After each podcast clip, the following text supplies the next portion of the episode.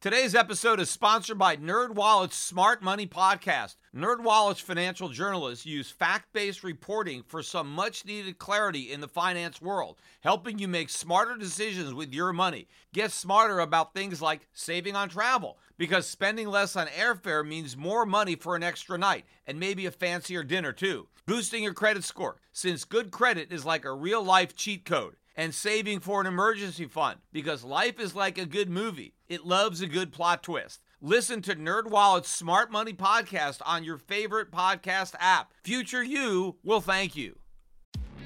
We've got a lot to talk about in today's podcast. In addition to the usual discussion of Fed policy, interest rates, employment, the economy, we've got a lot of economic data that was released during the week, but we're going to talk specifically about what's going on in Europe. We've got that poll regarding Scottish independence, which they're going to be voting on next week. We've got negative interest rates in Japan and potentially in Switzerland as well and that has also uh, taken a toll on those currencies in the foreign exchange markets. We're going to look at some comments from Paul Krugman and Henry Blodgett, really some asinine comments on inflation and on the Fed. And also, speaking about asinine, there's a column by David K. Johnson that is actually, he's making the case that corporations are actually getting rich by paying their taxes. Also, again, the NBA in the hot seat regarding some supposed racist comments that were made in an email. Bruce Levenson, an owner of a basketball team, Atlanta Hawks, sent an email and supposedly, uh, this shows what a racist he is, what a bigot he is. But I actually read the email, and there's nothing racist about it. The only racism is in the journalists who are reporting it as if there's actually something racist about it. In fact, I'm also going to talk in today's podcast about what I believe to be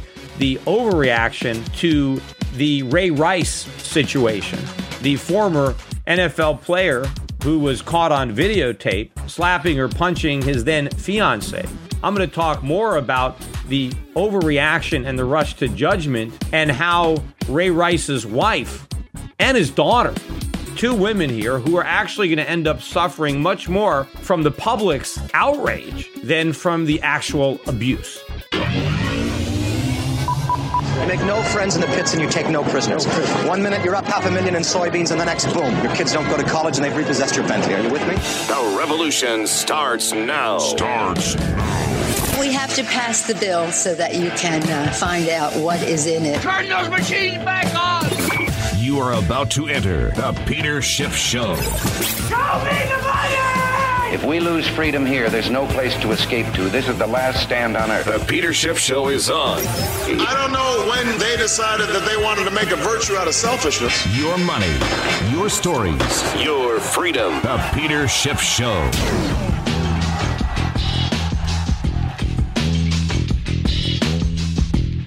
Not that much in the way of U.S. economic news on the week. It was a pretty quiet week, although next week I think we're going to get some news from the Federal Reserve, a new Fed meeting and a Fed statement people are talking about. But the news that did come out this week, some of the data points we got continue to be weak. And it's amazing how Wall Street just glosses over the weak economic data, specifically when it comes to the US dollar and precious metals. We'll talk uh, more about the markets in the podcast and the dollar again strong on the week and gold very weak on the week. The markets ignoring the weak US economic data which should be undermining the the the reason for buying the dollar which is based on a strengthening US economy a U.S. economy where the Fed is going to be more aggressive, where the Fed is going to be tightening, in contrast to Europe and Japan, which are going to be loosening. Yet we continue to gloss over the weaker economic data that would undermine the supposed basis by which the Fed would be tightening its monetary policy. Middle of the week on Wednesday, we got the purchase uh, applications for mortgages, mortgage purchase applications for the week, and the index declined by 7.2%, which is a big drop. It's the biggest decline in that weekly series in 14 years. Now, mortgage rates are moving up, and you know, Treasury yields were up on the week, but it's not a huge increase. It's just a very, very slight increase. And of course, rates will rise significantly further if the Fed actually does stop buying mortgages and raises interest rates.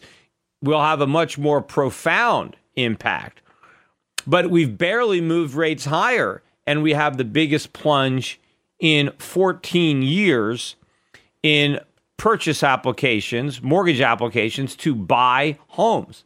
Now, what about the jobless claims? Because jo- unemployment is a big factor in what is emboldening the Fed to even talk about a tighter monetary policy or a less loose monetary policy, maybe is more appropriate. Right? What is emboldening them is well that the unemployment rate supposedly is coming down, but the uh, claims jumped up last week to 315,000. They also revised the prior weeks up from 302 to 304. Not that big a revision, but still an upward revision. And now we're at 315,000. And if you look at the chart, to me, it looks like there's a trend change that we had been declining, declining. We got below 300,000, and now we're trending back up again. I think we're going to be north of 320, maybe moving back up to 340 to 360,000 in weekly unemployment claims. That is also going to cause some concern at the Fed that they are losing some of the progress they made in their supposed battle against unemployment. But of course, if the Fed actually continues to taper its quantitative easing and actually does raise interest rates, the number of people who are going to be thrown out of work is going to be far more substantial. In fact, I believe that many of the people who were not fired in the first half of the year, or maybe even some who were fired, uh, are going to end up getting laid off when the recovery that many businesses have been pl- promised, when that recovery fails to materialize, the same way that uh, recoveries have continuously eluded the Federal Reserve. Now, on Friday, we got a number, retail sales, and on the surface, that was supposed to be a good number. Right? Retail sales for August were up six tenths of a percent. And that was exactly what they were forecasting. So I guess the good news is that I guess it was up, right? It, it didn't exceed expectations. Although they did revise upwards the prior month, which they originally reported as being zero or unchanged for retail sales. And they they boosted that to up 0.3%. But you know, if you X out autos, it was the weakest number. It was just 0.3 if you don't count auto sales. That was the weakest retail sales number since January. And of course, why are consumers buying a lot of automobiles? It's because of the increase in subprime financing for auto purchases. So a lot of people are being encouraged, uh, suckered into the new car market based on easy terms. And so a lot of this, again, is cannibalizing future sales, but goosing current sales. But probably more significantly, a lot of the people who are buying cars today, not only are they not going to buy cars tomorrow because they've already bought a new car, but many of these people are going to end up having a problem making their car payments. And so a lot of these loans might end up in default. In fact, um, for the week, there was a pickup in auto loan delinquency rates. They moved up uh, to 0.95%. That's a 9%. That's the second quarter. We got that in news this week. That's a 9% increase uh, from the 0.87% that we saw in the same quarter a year ago. So we already are starting to see a pickup in delinquencies. And we shouldn't even be seeing that, right? If the economy really were recovering, then the auto delinquency should be going down not up. The fact that people are becoming increasingly delinquent in their car payments, to me, is indicative of the fact that the economy is weakening, not strengthening. But getting back to these retail sales numbers, The most significant aspect of the retail sales numbers is that they are not adjusted for inflation. It's just how much did people spend? And there you can spend more if prices go up. And of course, if your incomes don't go up, you'll have to make up the difference by either eating into your savings, which we know Americans are, or using your credit cards. And we know that credit card use is up. And I think one of the reasons that consumers have to rely more on their credit cards is because prices are higher and their incomes are not. And so they have to bridge the gap with a credit card. But the interesting thing about these numbers is that they actually, you know, are going to incorporate all the inflation, at least as it manifests itself in rising prices that the consumer is experiencing. Because in the CPI, they can pretend whatever they want, right? They can they they can distort those numbers however they want to pretend that there's no inflation. And we're going to talk quite a bit on the podcast today about inflation because, you know, we got Henry Blodgett, we got Paul Krugman, the usual suspects out there talking about why there's no inflation and why guys like me have been completely wrong. And we know one of the reasons that it appears to guys like Krugman or guys like Blodgett that we're wrong is because they buy into the government numbers. But the one number that actually is going to have all the inflation in it is going to be retail sales because it measures the amount of money that people spend to buy stuff. And so, whatever the price rises are, they're fully incorporated into retail sales. But when they report the retail sales, we don't know how much is consumers buying more or how much is consumers paying more. We just know that they've spent more money. And if you look at the numbers, they spent more money in a sporting goods stores, or they spent more money at restaurants, or they spent uh, more money at building supply uh, stores. But the question is, did they buy more sporting goods, or did they just pay more money for the sporting goods they bought? Maybe they even bought fewer sporting goods. It's just that they paid more money for the fewer sporting goods that they bought, and so the net effect was they spent more. We don't know that. We just get the raw numbers in these numbers. So it's incorporating the amount of inflation.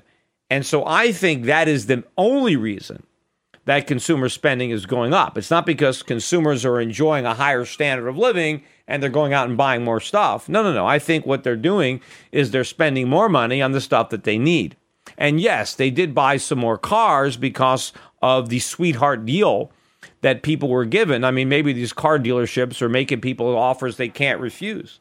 And so people are taking advantage of the lack of lending standards and the cheap money and the government subsidies to get themselves a new car. But none of this is going to end well, just like the subprime mortgage uh, situation didn't end well. And in fact, speaking of subprime mortgages, I also read this year that there is a bill before Congress. I forget the, the number on the bill, it hasn't passed yet. But basically, what this would do is it going to identify certain properties in, I guess, certain areas.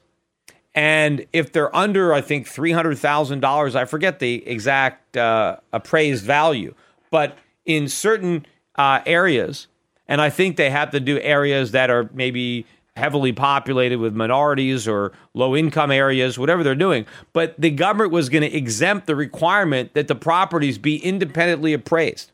So, in other words, Fannie or Freddie would guarantee mortgages on properties without an independent appraisal if the properties were in a certain area where the government wanted to encourage lending. And of course, what they're ending, what they're or home home buying, but of course, what they're going to end up encouraging is fraud, because what's going to happen is a lot of shacks are going to be over and play over appraised, and so people are going to be able to borrow a lot of money on mortgages that are destined to end up in default with huge losses for the U.S. taxpayer because if they're not getting independent appraisers and somebody you know overpays for a property and maybe they give somebody two hundred thousand dollars because it appraises for two hundred thousand, but it's really only worth fifty thousand because the whole thing is phony. It's been trumped up because you had no independent verification. So this is all that's happening. The government comes in. They're doing the same thing with auto sales. They're goosing the numbers. It makes it look like you know we have a more vibrant economy, but we're just lowering lending standards and we're allowing more people who can't afford something to buy it anyway, and pushing the losses on taxpayers who are going to be left holding the bag. But the bottom line on the economic data for the week was that all of it seems to undermine the idea that the economy is recovering. Yet the investors are oblivious to it anyway because you continue to see strength in the dollar, weakness in gold, all predicated on a tighter Fed, which again is conditioned or contingent on the U.S. economic recovery, even though the evidence that we continue to see shows to the extent that we had a recovery, it's unraveling. And anybody thinking clearly would have to understand that, well, what is the Fed going to do if the economy or if the economic recovery is in jeopardy, or if in fact we're back in recession, and that is print more money, more quantitative easing, the opposite of what everybody seems to be expecting. The Peter Schiff Show. Well, you know, there's no shortage of people trying to claim victory in the inflation debate and uh, basically exonerate the Federal Reserve, Ben Bernanke, Janet Yellen, and ba- and say guys like me, Peter Schiff. Although most people don't want to mention me by name, they talk about people, inflationists or people who were warning us. Uh, usually, my name doesn't come up unless I'm actually involved in the discussion. Like I was on CNBC on Friday, and I did have a debate with somebody about inflation and and there they'll say well Peter you know you've been warning about inflation but normally when I'm not actually on the air specifically in the discussion they never mention me by name but they they may be thinking about me maybe they just don't want to give me any extra publicity even when they're criticizing me but they talk in general about people who have been warning about inflation to say that you know we've been wrong because you know there obviously haven't been any negative consequences from the Fed and all this money printing. And of course, I would argue with that. I think there are many negative consequences. I think the bubbles that have been inflated in the stock market and real estate market are negative consequences. It just doesn't feel like it right now. Just like the stock market bubble and the real estate bubbles that we had before didn't feel like a problem. Nobody felt in 2004 or 2005 or 2006 that the real estate bubble was a problem. I mean, they didn't even know it was a bubble. But nobody other than me and a few other people were saying these high real estate prices are a problem. It is distorting the economy. Right? There is too much debt, too much leverage. There's going to be a big price to pay. Nobody recognized that.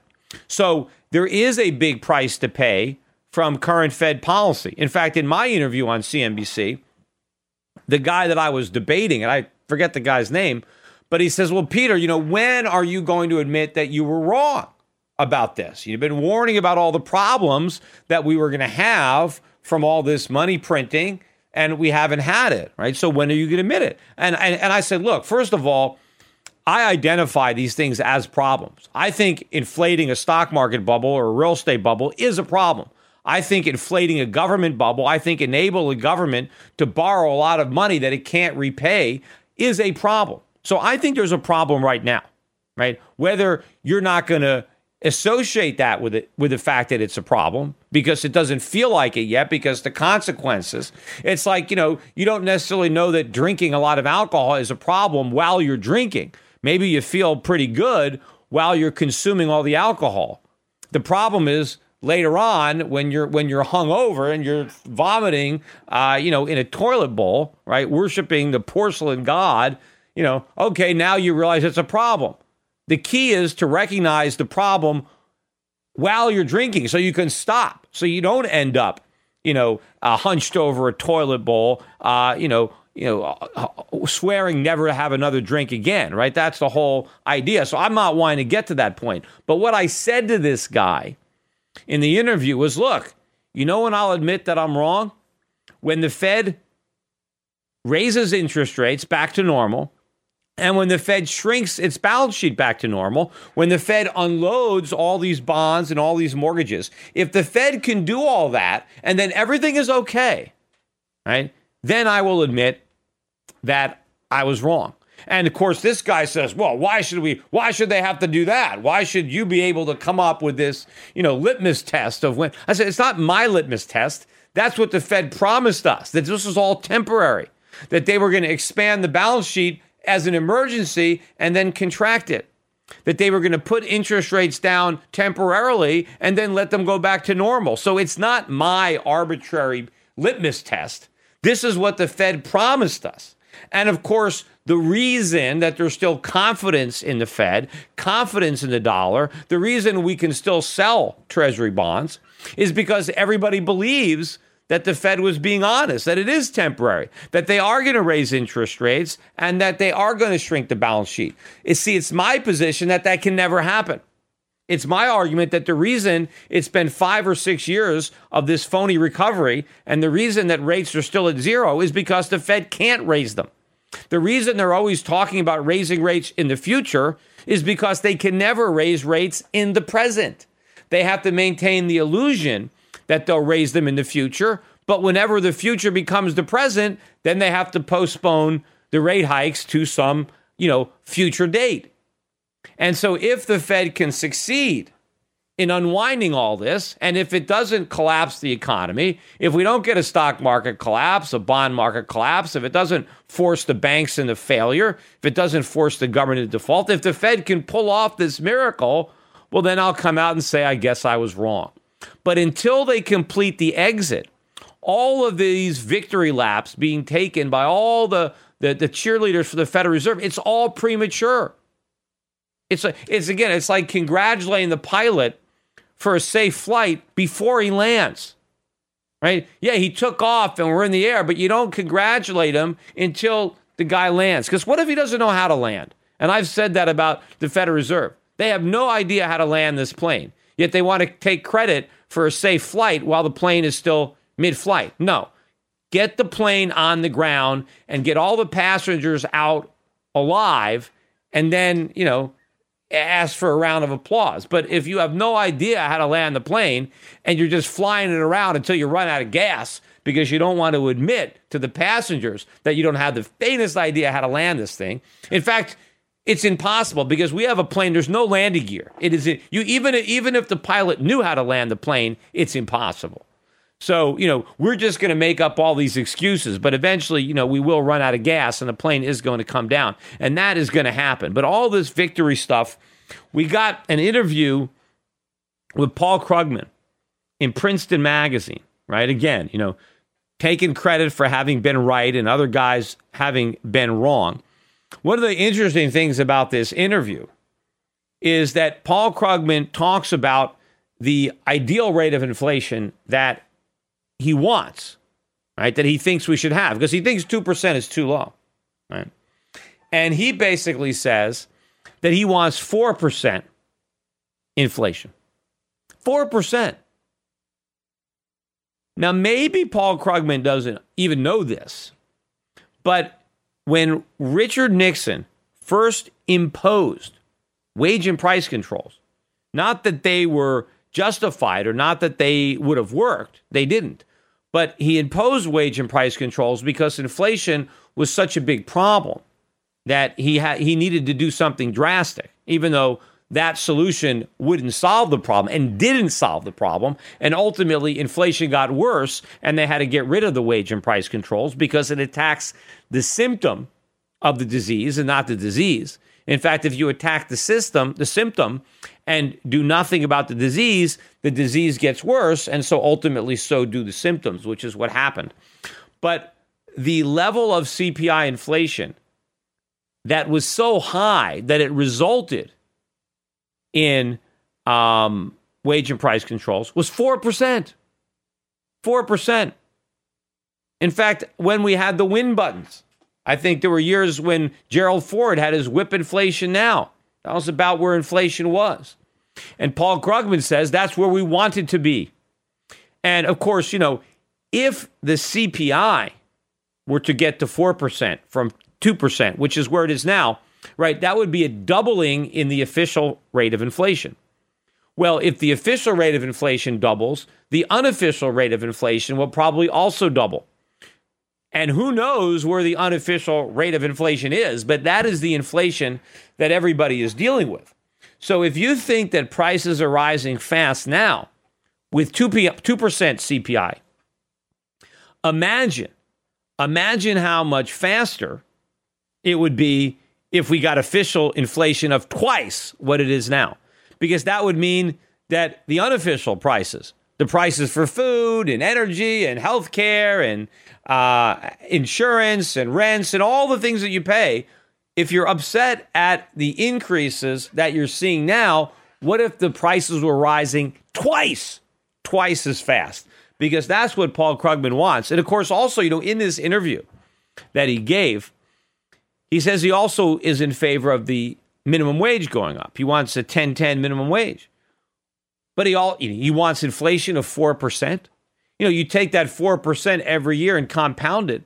And especially if you're talking about the official rate and if the unofficial rates are so much higher, who does Paul Krugman think would be most negatively impacted? Whose standard of living has the most to lose by a big increase in inflation? The people that he thinks he's helping with a higher minimum wage. Of course, he's not helping them at all. In in some cases, he's helping them to an unemployment check, but he's he's subjecting everybody who works for the minimum wage, if you haven't lost your job, to a rising cost of living. And of course, if he's advocating 4% interest rates, how can they keep I mean, 4% inflation. How can they keep interest rates so low? He doesn't want to raise interest rates. How could you have 4% inf- in- inflation, yet interest rates at zero? How can you have the 10 year government bond yielding 2.5% when there's 4% inflation? Who's going to be dumb enough to buy that bond? So if you're advocating for 4% inflation, then you have to be advocating for much higher nominal interest rates, which Paul Krugman is not. He wants to keep interest rates low. So, in other words, he wants to steal money from bondholders. But of course, if the bondholders were convinced that the rate of inflation that Krugman is advocating was going to be there, they wouldn't be bondholders. They would be bond sellers, which would mean the Federal Reserve would have to print even more money to buy up all the bonds that nobody wanted because inflation was too high, which of course would drive inflation even higher.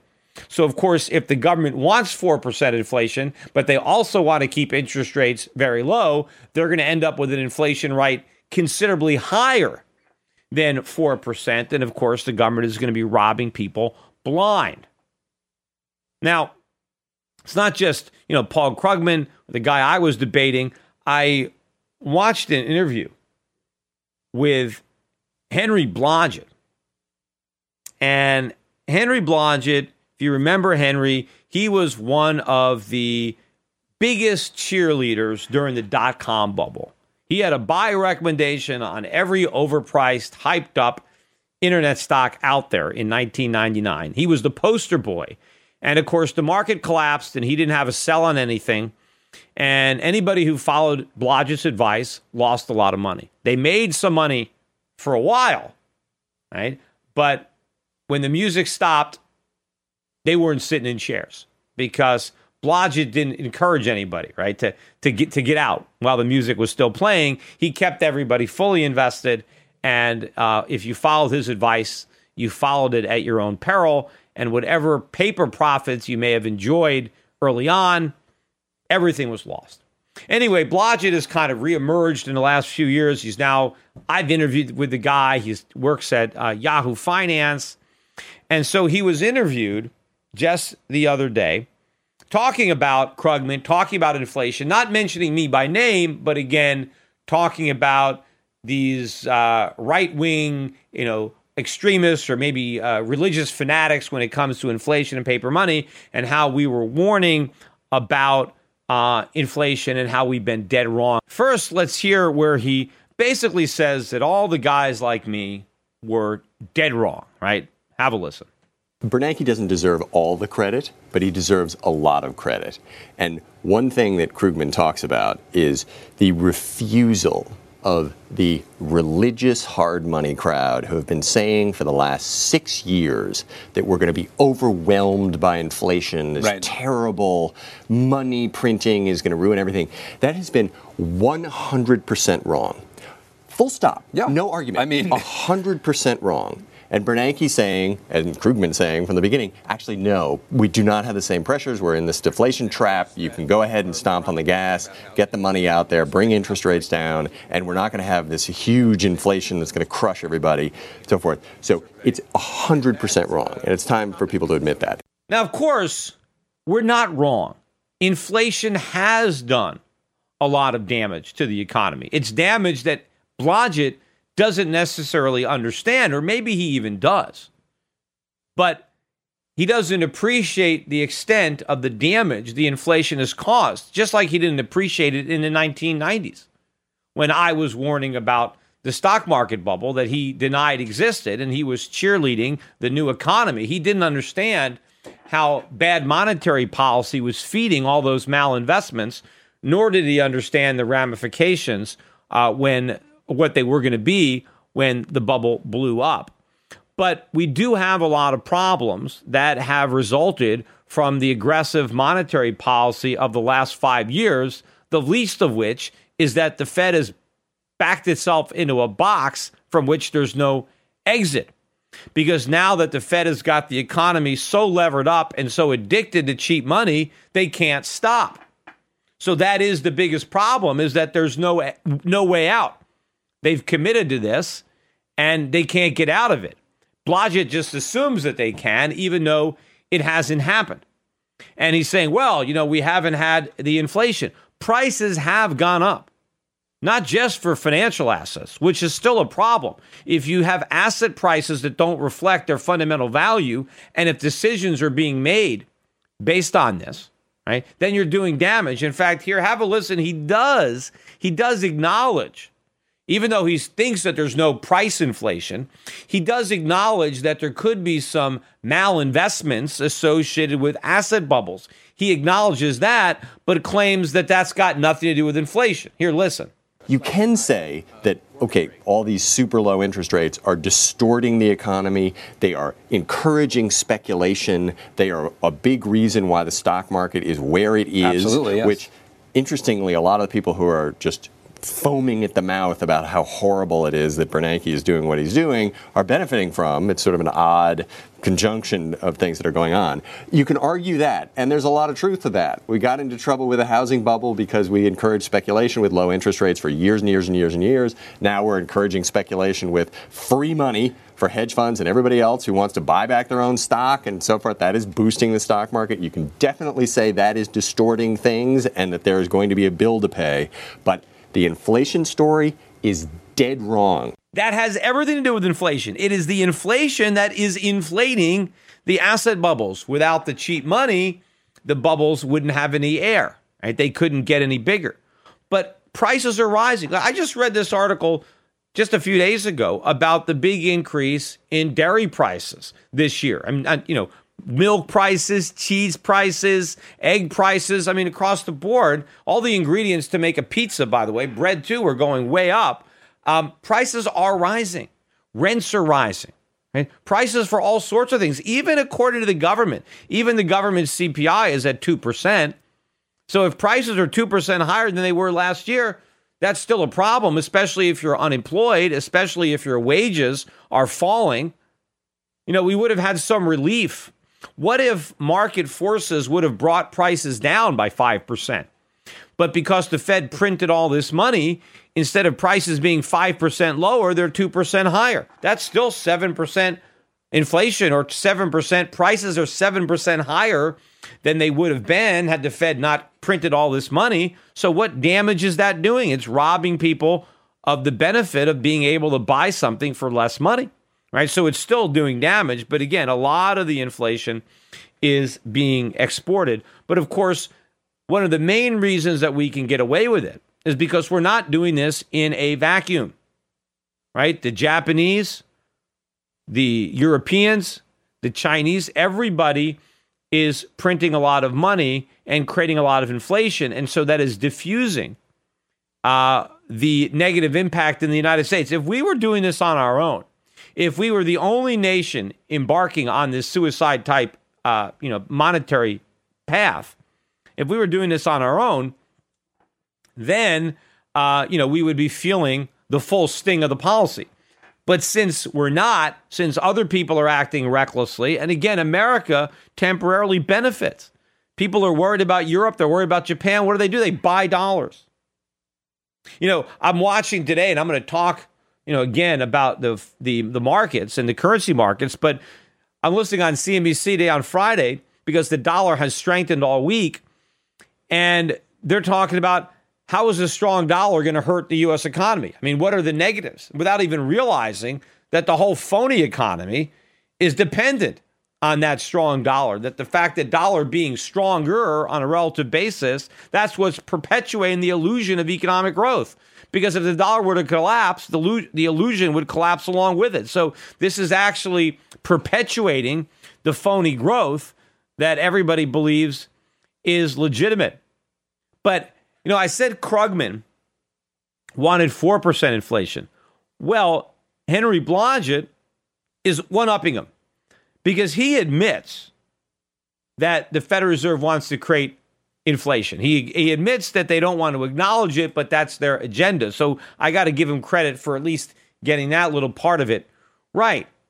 But listen to him uh, explain, you know, why he thinks the Fed wants inflation, but is reluctant to admit it. Here.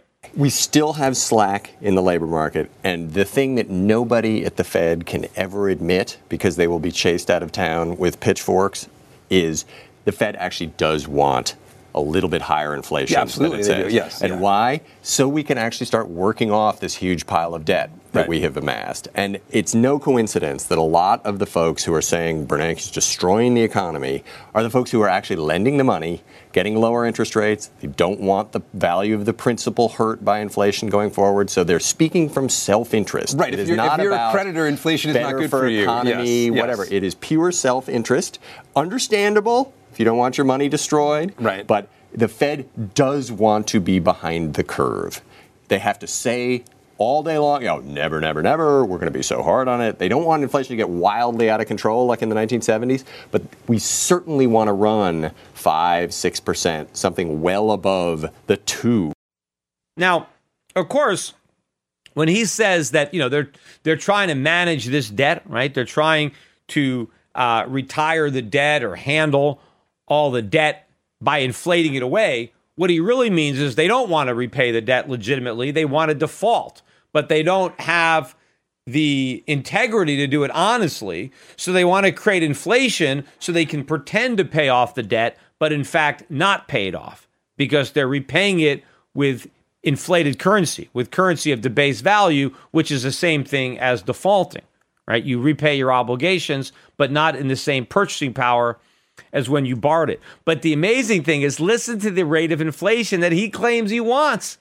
5 to 6%, not the 4% that that Krugman says would be ideal. Blodgett is actually advocating annual inflation rates of 5 to 6% as if that would be a good thing.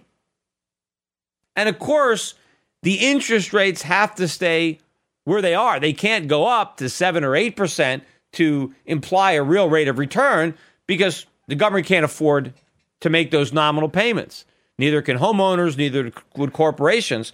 So the government wants, or Blodgett wants, the Federal Reserve, the government, to be able to steal five or six percent of a saver's wealth every year.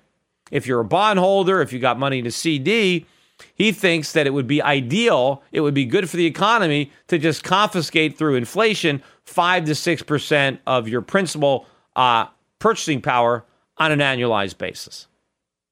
Now, I mean, very few people would agree that 5 to 6% inflation is desirable, let alone that it wouldn't be a huge problem. And it's interesting that he says, look, we don't want a crazy rate of inflation. We don't want runaway inflation. We just want 5 or 6%. 5 or 6% inflation leads to runaway inflation if you don't do anything about it. In fact, even if you could control inflation and stop it at 5 or 6%, it's not like you can tell people, hey, don't worry, it's only going to be 5 or 6%, so don't worry about it. I mean, if you told somebody we're going to steal 5% of your money every year, but don't worry about it because I'm only going to steal 5%, you're not going to necessarily say, okay. Because A, 5% is not that small, but B, 5% a year, every year, year after year after year, pretty soon there's nothing left. So you can't expect people to just take that line down. You can't say, hey, just it's going to be 5 or 6%, but live with it. No, because once you accept that it's 5 or 6%, you're not going to live with it. You're going to want to live without it which means inflation is going to end up being a lot worse than 5 or 6%. It will not stop until the Fed slams on the brakes. See, he says, um, Blodgett says the Fed wants to stay behind the curve. But they can't stay behind the curve. If they ever want to stop inflation from getting out of control, they've got to get ahead of the curve. If they stay behind the curve, they will continue to fall further and further behind the curve. And the further behind the curve they fall, the further out in front of it they're going to have to get in order to stop the process, which of course they can't do.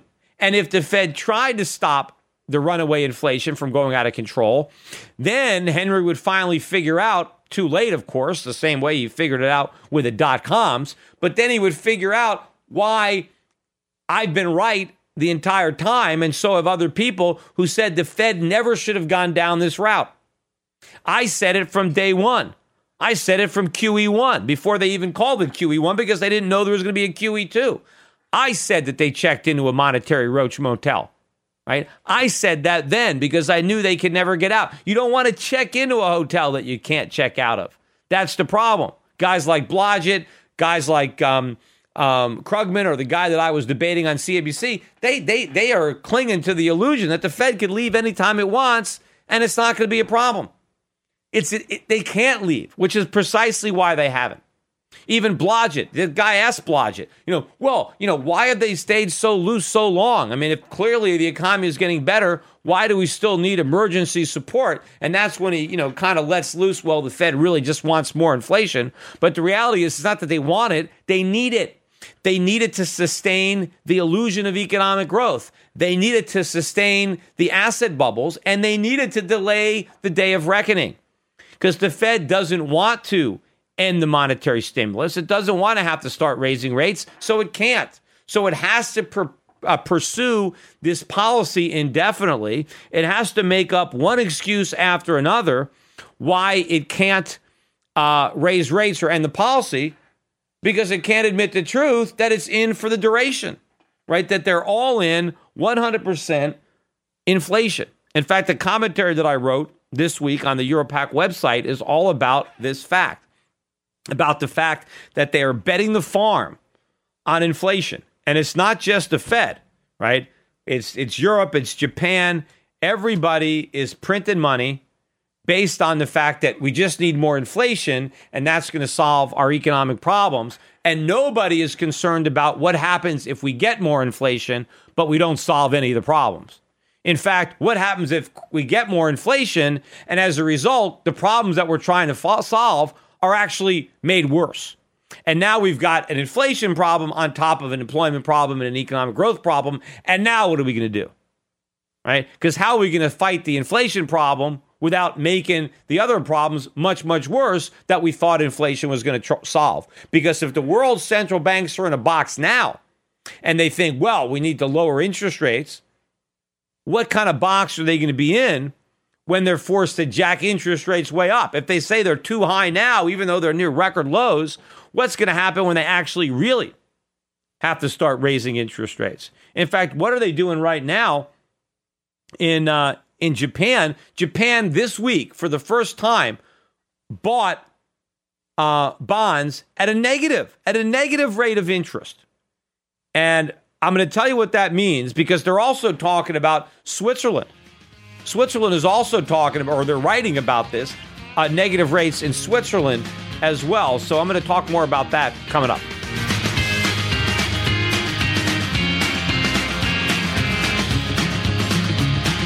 The Peter Schiff Show.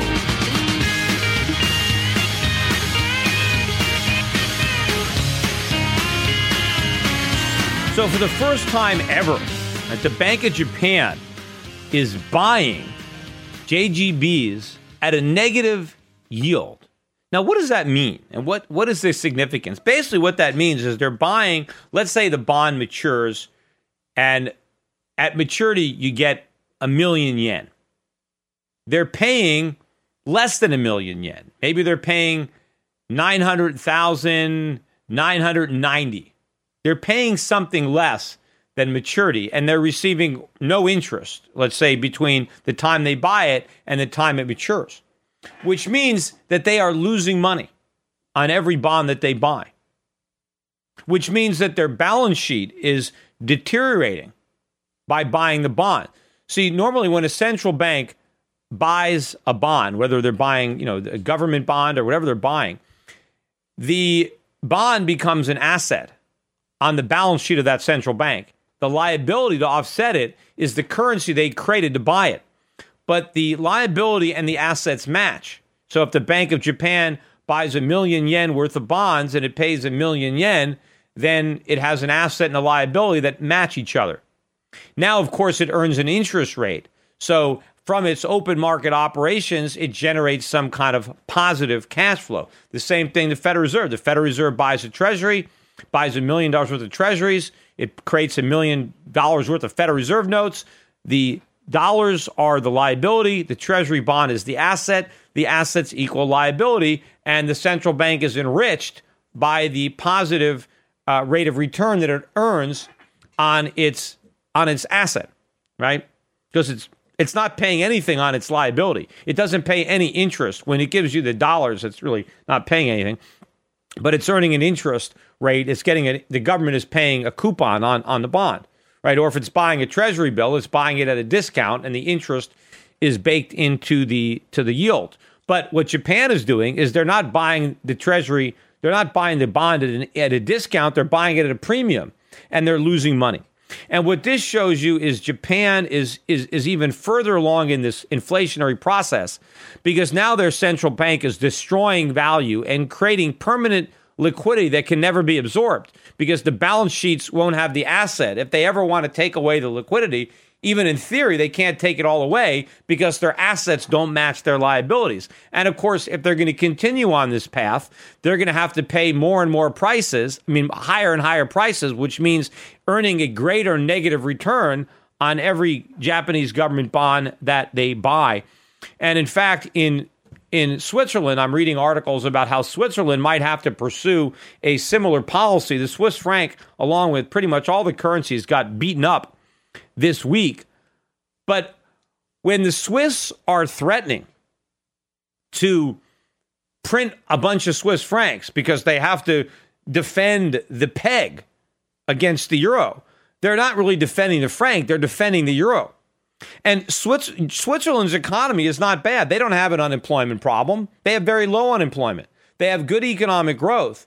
So why do they have to create all this inflation? It's not about helping the Swiss economy, it's about bailing out the European economy by exposing the weakness in the euro because the Europeans would want to put their money into Swiss francs rather than dollars. But since the Swiss central bank was dumb enough to peg its currency to the euro, then the euro is not providing the relief that Europeans would, would seek out. And so they have to seek out an alternative safe haven. Now, maybe this nonsense this big drop in the Swiss franc. And of course, that's going to lead to more inflation in Switzerland. It's going to cause the Swiss government to have to buy even more euros, which means if this uh, referendum passes in November that we talked about last week on, on gold reserves, it means even more gold that the Swiss are going to have to buy uh, to have gold 20% of their reserves. And maybe all this talk about negative interest rates and printing even more Swiss francs will get some Swiss to the polls to try to put an end to this nonsense. Maybe this is one of the only examples of where democracy could work. See, normally you don't want to do what the people want because the people want to do dumb things. But in this case, the dumbest things are being done by the leaders. The, the officials in Switzerland are acting irresponsibly. Maybe the voters can come in and apply some discipline. Maybe in this case, the direct democracy approach will actually work because you can't imagine doing something dumber than what the Swiss government is doing right now in the Swiss central bank, as far as just trying to print all this money to prevent the euro from collapsing. And why should the Swiss have to be made to suffer uh, from the mistakes that are being made in France and Spain and places like that. In fact, the French government just came out and said this week that they're not going to be able to meet their commitment to reduce their budget deficits down to 3% of GDP because they said they can't do it because economic growth is too slow and inflation is too low. They actually listed inflation being too low as one of the problems that, oh, we can't balance our budget. We would do it, but we have an inflation problem. The inflation is too low. And because inflation is too low, we have to have bigger deficits. Why? Low inflation actually makes it easier for the the French because if their people aren't having to pay, you know, higher prices, then maybe they can raise their taxes or cut some of their benefits to help balance the budget. If inflation were creating more economic misery, you would think that might be a reason. Oh, we can't balance the budget because we have this inflation problem we have to deal with. No, as far as they're concerned, it's not an inflation problem. They they're basically been given an inflation lifeline in the form of inflation being lower and they want to say that that's the problem that we're worried about. We can't balance the budget until we have higher inflation. And again, they're saying, well, our economy, our economic growth is too weak. Maybe one of the reasons it's too weak is because government spending is too much. Maybe balancing the budget and cutting back the size of government, maybe that would actually free up the economy. Again, I talked about that on the, the, last week's podcast. What Europe needs is less government, not more inflation and more money printing. If they want to have a more vibrant economy that produces more tax revenue, they need to unshackle it, not tie it up uh, with government spending and inflation. But all of this is negative for uh, the euro, and by definition or extension, the Swiss franc, which is tied to the euro, the British pound, although that might have been the weakest of the European currencies on the week. Uh, that main that was triggered, or the extra weakness was triggered by a new poll because the Scottish are going to be voting for independence uh, from the UK next week. And there was a poll that came out to show that the yes votes, meaning yes, we want to be independent, had a slight lead over the no votes. And that sent the the pound, uh, uh, you know, falling sharply. Now, personally, I don't think that they're going to vote for independence. I think that there's going to be a push uh, by all the powers that be to scare the hell out of the Scots and and and make sure that uh, the the no's outnumber the yays. But it's a very interesting uh, situation to contemplate, and not only why the Scots might want to be independent from the UK, but there are a lot of other, uh, you know, smaller uh, governments that might want to be independent of a larger entity, particularly when there's a lot of debt. Because one of the questions surrounding Scottish independence, and there's many, it's not just the debt, but what would happen to the British national debt? Would the Scottish have their proportionate share of it? I mean, I would think not, because Scotland is not obligated to repay British debt. Britain is. And of course, if I loan money to Britain, I'm not going to want Britain to just unload that obligation on some other country. If I loan money to Britain, I expect it to be paid back from Britain. They can't tell me, well, you loaned it to us, but get it back from the Scots. Because the Scots can say, hey, we didn't borrow it. Don't expect us to pay it back. So all the debt would really fall on the British, but it would let the Scots off the hook. Now, the question is, what type of country would an independent Scotland be? Of course, if Scotland, as an independent nation, were to go into a Singapore direction, right, and say we're going to have low taxes, less welfare, then it would be a big plus for the Scots to get out from under British socialism and to get out from under their share of the British debt. Even if it meant launching their own currency or uh, adopting another currency, they would be better off. Now, of course, if Scotland becomes an even bigger welfare state than the UK, it all depends on how they self govern themselves. Uh, but one thing is they would be out from under, theoretically, is they can get out from under the debt. And I think you're going to find a lot more uh, people around the world when interest rates eventually go up. I mean, right now, interest rates are very, very low. And so, as big as these debt burdens are, right, we ain't seen nothing yet. But when interest rates go up, and when people are faced with massive tax increases or massive inflation in order to service the enormity of the debt, I think you're going to have a lot more pressure, not only in Europe, but in the United States. I mean, I think you're going to have big movements in the United States. States are going to want to get out. I mean, you're talking about you know the uh, the, the the the Scots wanting out of the UK. What about what about Texas, for example? You're talking about a red state, uh, you know, governed by a bunch of uh, Democrats. They, they don't have their own state income tax. What if all of a sudden taxes are having to be jacked up dramatically to pay all these welfare benefits? And this, we don't want any part of it. You know, and it's not. So I think you're going to see a lot of this type of pressure, even if the Scots, you know, vote this thing down now. I mean, this referendum could come up again, especially if it's, you know, if it's very close, if it loses, you know, by a very, very thin margin. Um, but in the meantime, the uncertainty surrounding how this is going to play out, what it means to uh, the British pound, you know, uh, is weighing on the currency, and that is also propping up the dollar. In fact, the strength in the dollar is spilling over into all the currencies. This week, the dollar strong against the commodity currencies, big drops in the Australian dollar, the Canadian dollar. Dollar index now is trading all the way back up uh, above 84. Again, though, 84, it's we're not 110, 120. I mean, that's where we were 1999, 2000. So we're nowhere near that level.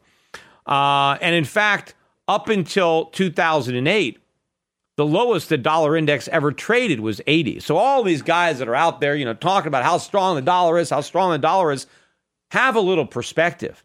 It's not really strong. It's it's less weak it's not on the absolute low that it's been uh, in its history. And of course, the Japanese yen, too. On the back of those negative interest rates, we did have new multi year lows in the Japanese yen. And all of this, the weakness in the yen, the weakness in the euro, the weakness in the Aussie, all of this is buying us some extra time because it enables Americans to spend more, to buy more, to borrow more. Not that any of that is helping our economy, all of that is undermining. Undermining our economy, but it keeps the balls in the air a little longer. And guys like Henry Blodgett or, or Paul Krugman can pretend that everything is great and pretend that guys like me are wrong, right? Because all of this, uh, you know, safe haven flight money is taking refuge in the dollar, even though, even though the problems in America are bigger than the problems in the nations where people are fleeing with their money. Right? They're they're selling euros or they're selling pounds or they're selling yen to buy dollars because they're worried about problems in Europe or Japan, even though we have the same problems, only bigger in the United States. And as more and more economic data comes out to undermine the case for this vibrant economic recovery and a tighter Fed, what does everybody do? They ignore it. But they can only ignore the facts for so long. Eventually, they're going to come out and it's going to hit people like a ton of bricks on the head. And I think you're going to see a big reversal in uh, the dollar, in the commodity markets, in, in, in the gold and silver market, uh, because all these markets are moving in a direction based on Fed policy that isn't going to happen, based on interest rate hikes that are not going to occur. Now, that doesn't mean the Fed is never going to raise rates. They will eventually, but not because they want to, but because they have to. And believe me, there will be dire circumstances that will force the Fed to raise rates. I mean, this guy that I was debating, I think he said, oh, well, rates are only going to go up if we have a really, really strong economy. No. Rates are not going to go up because the economy is so strong. It's because inflation is out of control. It's because there's a loss of confidence.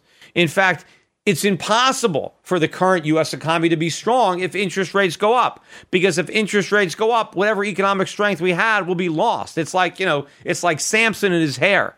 It's like saying it's expecting Samson to still be strong after he, after he has a crew cut. You, you, you take away his hair and you take away his strength. We can't have a strong economy with with uh, with with high interest rates. It's like cutting off our hair. You know, and, and expecting expecting the strength to be there.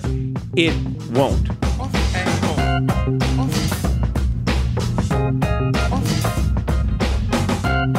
The Peter Schiff Show.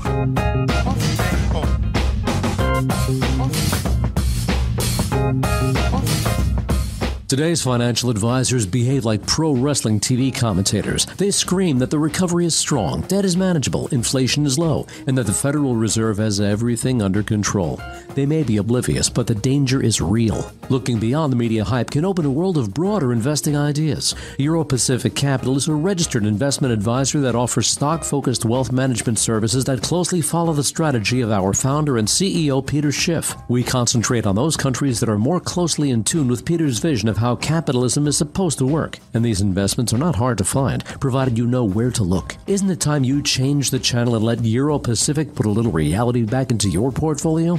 If you live in the United States and have $25,000 or more to invest, call 800 727 7922. That's 800 727 7922. Non U.S. residents access similar strategies through Euro Pacific Bank at europacbank.com. Euro Pacific Capital and Euro Pacific Bank are affiliated companies. The Peter Schiff Show. It's, it's what's this supposed to be, you know?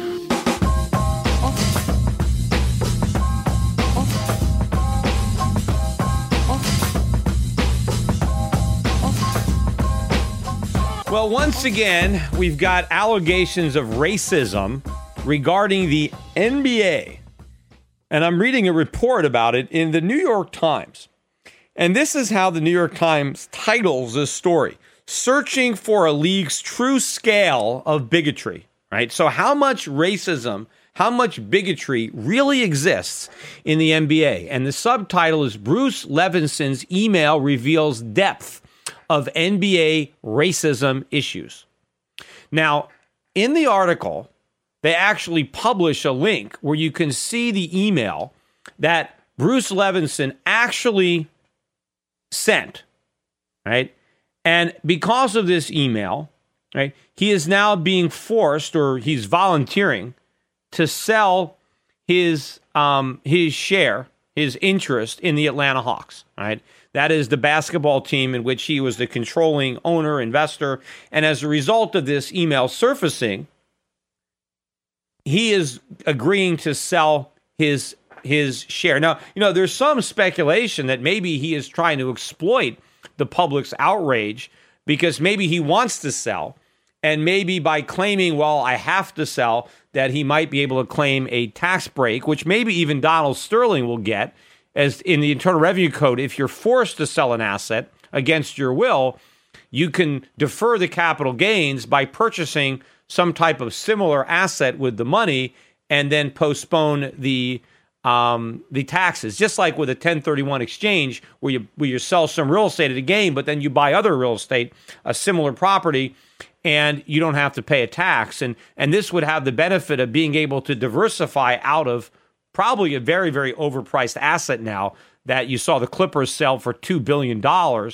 Uh, so maybe Levenson is thinking I can get some type of high valuation also for my ownership interest in the Hawks.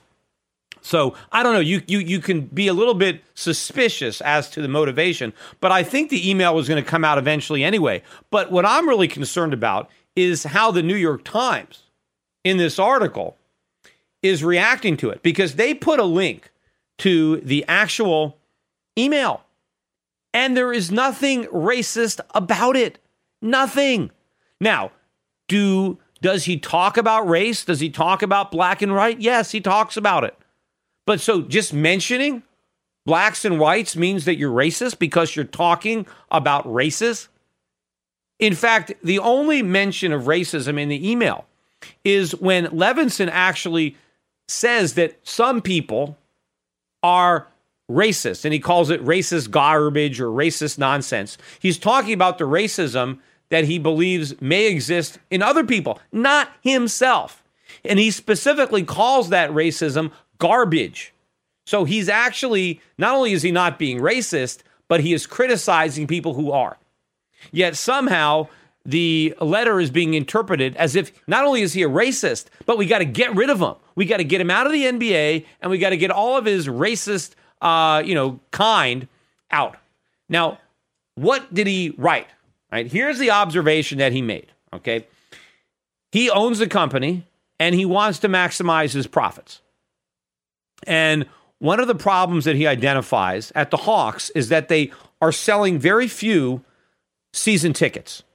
And season tickets is where uh, a lot of the the clubs make a lot of money because they have these season ticket holders who buy the tickets and you know you don't you know they're sold for the season right also corporate sponsors corporate boxes and they're not doing a lot of that at at the hawks also their merchandise sale is not what it is at other um, other venues that he's been associated with. And he also complains that there's not a lot of fathers and sons not a lot of families coming to the games and they're coming late. They're not, you know, they're they're a lot of times he says that the, the, the teams are already on the field playing, on the court rather playing, and people are still coming in. And in other places he's been, uh, they come earlier, and of course, if they come earlier, not only is it better for morale, but they spend more money at concessions, they buy maybe more T-shirts or stuff like that. So he's trying to drive the bottom line, and he notices that the games are, are disproportionately attended by blacks, mainly black single men, not men bringing their children, but maybe teen, you know, old, you know, man, black men in their 20s and 30s coming to the game. And he says the game it's about 70% black. 70%. And he says that a lot of the bars, right, the bars and restaurants that they have there are 90% black. And he's saying that wait a minute, this is a problem because certainly, I mean, you know, we need to have white people to come to the games. He says we can't run a sports franchise if we're just appealing to blacks. They just don't have enough affluent blacks for us to exclude, you know, most of the white population. So he's trying to figure out how we can encourage more white attendance at the games so that they can make more money. And somehow, because he wants more white people to come to the games, that is racism. How is that racism? You know, if the games were almost all whites and they said, you know, we need to get some more African Americans coming to the games, what can we do to make the experience more appealing to African Americans so we can have more diversity? Nobody would say that's racist. If the games are 70% black, why can't they say we need more diversity? Why can't they say, let's make the games appealing to white people so we can have white people and black people? He's not saying, I don't want blacks to come to the games. He's saying, I want more whites. He doesn't want to lose any of the black fans. He just wants white fans coming too. He's got empty seats, he wants them filled. He wants to get some white people there in addition to the black people. And it's not about racism, it's about the bottom line. Right? Now, he does point out some things. He says, for example, he said the cheerleaders are almost all black. Let's have some white cheerleaders. Well, if they were almost all white and he said, hey, we've got almost all white cheerleaders, let's have some black cheerleaders, would anybody be saying he was a racist because he pointed out that we have almost all white cheerleaders and maybe we should have a couple of black ones? Well, if it turns out they're almost all black, why can't they have a couple of white ones? If he thinks maybe some white people might come to the game if there were some white cheerleaders. I don't know. That's that's probably the smallest of the points. He mentioned that the music was almost all hip hop and gospel. And he said, look, maybe we can play some music that might appeal to a broader audience. You know, we, we want we need to get some white guys. We need to sell tickets to some white people because we need to make money. You know, it's not racist. Now, one thing he says, which I guess really has them all freaking out, is he mentions the fact that he thinks maybe the high proportion of blacks at these games, particularly, you know, black males, is scaring away some of the white ticket holders. And this is where he says, look, I think it's a bunch of racist nonsense because we don't have any evidence that shows that there's a lot of crime uh, in the in at the stadium because of you know there's any more crime at the Hawks games that are 70% black than any other uh, NBA teams where the percentage of blacks are maybe 5 or 10 or 20%, right? He's not saying that we notice a lot of crime, but he's mentioning that maybe other people perceive a greater risk of crime and therefore they're staying away. And he also says that maybe some white people are uncomfortable being a minority. right? That blacks are certainly used to that. I mean, if you're in the minority and you go someplace and it's predominantly white and you're in the minority, that might not be as uncomfortable for somebody who is used to being in the minority. He's speculating maybe some white people are uncomfortable going someplace that's 70% black or going to a bar that's 90% black. They may just feel that, you know, uncomfortable and not want to go there. And, you know, on the crime thing, we all know statistically that young black males commit a disproportionate amount of crime. And so people being fearful of crime and wanting to stay away from areas that are predominantly young black men, that's not even an irrational fear. Even if the crime isn't taking place, being fearful of it isn't irrational. And obviously, he's saying if we could just get more white people here, then maybe more white people will come because it, it, they won't have this perception. And I can tell you that if you are a white guy in uh, some place that's 70% black, and if there is a criminal who's looking to pick somebody's pocket, for example, or mug somebody, you probably have a greater chance of being mugged as the white guy, right? Because the muggers might be more likely to think as the white guy that maybe you'll have more money in your pocket. Maybe your wallet will have more bills because they might think, well, here's a white guy. Maybe he's wealthier than the typical black fan, which wouldn't be a bad assessment, right? Because they're dealing in probabilities too. And if you're the white guy that comes into the game, they might think, well, gee, there's a better chance if I if I steal that wallet rather than just stealing the wallet of a random black guy I'll probably get more money. If you believe that whites on average earn more than blacks, which they do, and maybe they're from a more affluent community, then maybe if I steal this guy's wallet, I'll get more money than if I steal uh, a, somebody a black guy's wallet. So it, it makes sense that maybe the whites would feel, well, I have a better chance of being robbed if I'm going to show up. And so he's just trying to figure out how to solve this problem uh, of not making enough money right? Not selling enough season tickets, not selling enough merchandise, not getting as ma- enough families. He says we want fathers and sons. We don't want people afraid to take their their children to these games, right? We want families coming to these games as well. We want to sell corporate sponsors. And the fact that they are 70% black, that's something wrong. I mean, they should be selling tickets to uh, white fans. There are plenty of white fans you know, in fact, I'd, I'd say that most NBA games, uh, the majority, the vast majority of season tickets, even in you know in cities that have large black populations, the you know it, it's whites that are buying the, the vast majority of these tickets. Why it's not happening in Atlanta? This guy is trying to figure it out. He's not trying to figure it out because he's a racist. He's trying to figure it out because he's a capitalist. Right? There is not a single racist statement in this email. I defy anybody to find one. But apparently, just identifying races, talking about races, right? All he's saying is, I want more white people at the game because I want them to spend money. I want them to buy season tickets. I want them to buy corporate events. I want them eating in our restaurants and drinking in our bars. How can we attract white people to these games? Games and that that makes them a racist. How? How? It's you know you belittle you know, if you call everybody a racist just because they acknowledge race and they have a discussion that involves race, if you can't do that, if all of a sudden you're a race, then what is what does really a racist mean? What does being a bigot really mean if everybody is one? But this is all an example of this zero tolerance that if you don't immediately jump on this guy and talk about how outraged you are by his racism, then somehow you're a racist for defending him. You know? And speaking about that, you know, I'm also I'm gonna I'm gonna weigh in on this controversy with Ray Rice.